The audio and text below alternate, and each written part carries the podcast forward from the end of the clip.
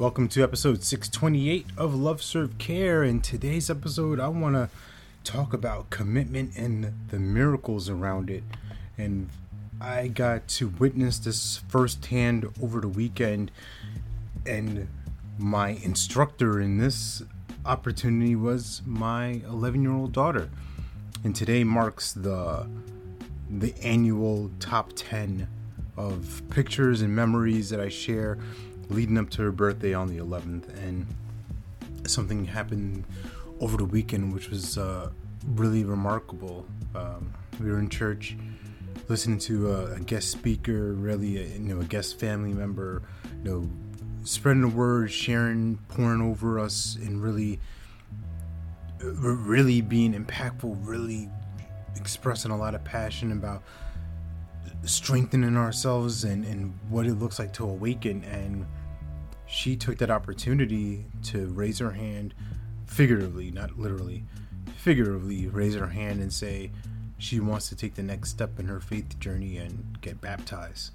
So uh, we arranged that really quickly, and um, she we went with the I don't know call it the procedure or the the the process of it, and it was done. It was complete, and it was just a wonderful thing for me to see of what that looks like on the other side of when somebody makes up their mind that they want to do something.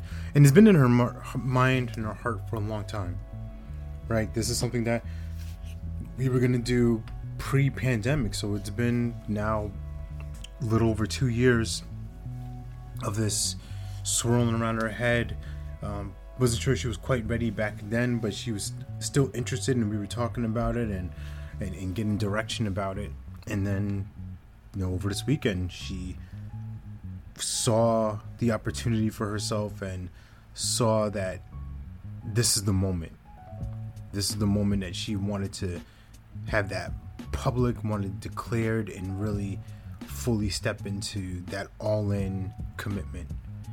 And it's it's you know as a dad right i'm gonna be proud and emotional and just loving it and also coach lens seeing what that looks like of somebody all in really being submerged and you know dunked in water in this case but what what's possible for someone to be submerged in their business submerged in their way of being really be intentional and, and committed to that vision and no matter what they look like, no matter what they feel like, or no matter what happens, they're with it.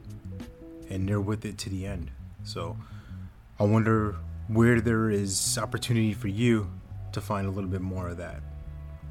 All that said and done, remember you're born to live your life with abundance. You're the master of your future, you control your freedom, and you have complete dominance of your thoughts, your emotions, and your habits. Take care. God bless. Stay blessed.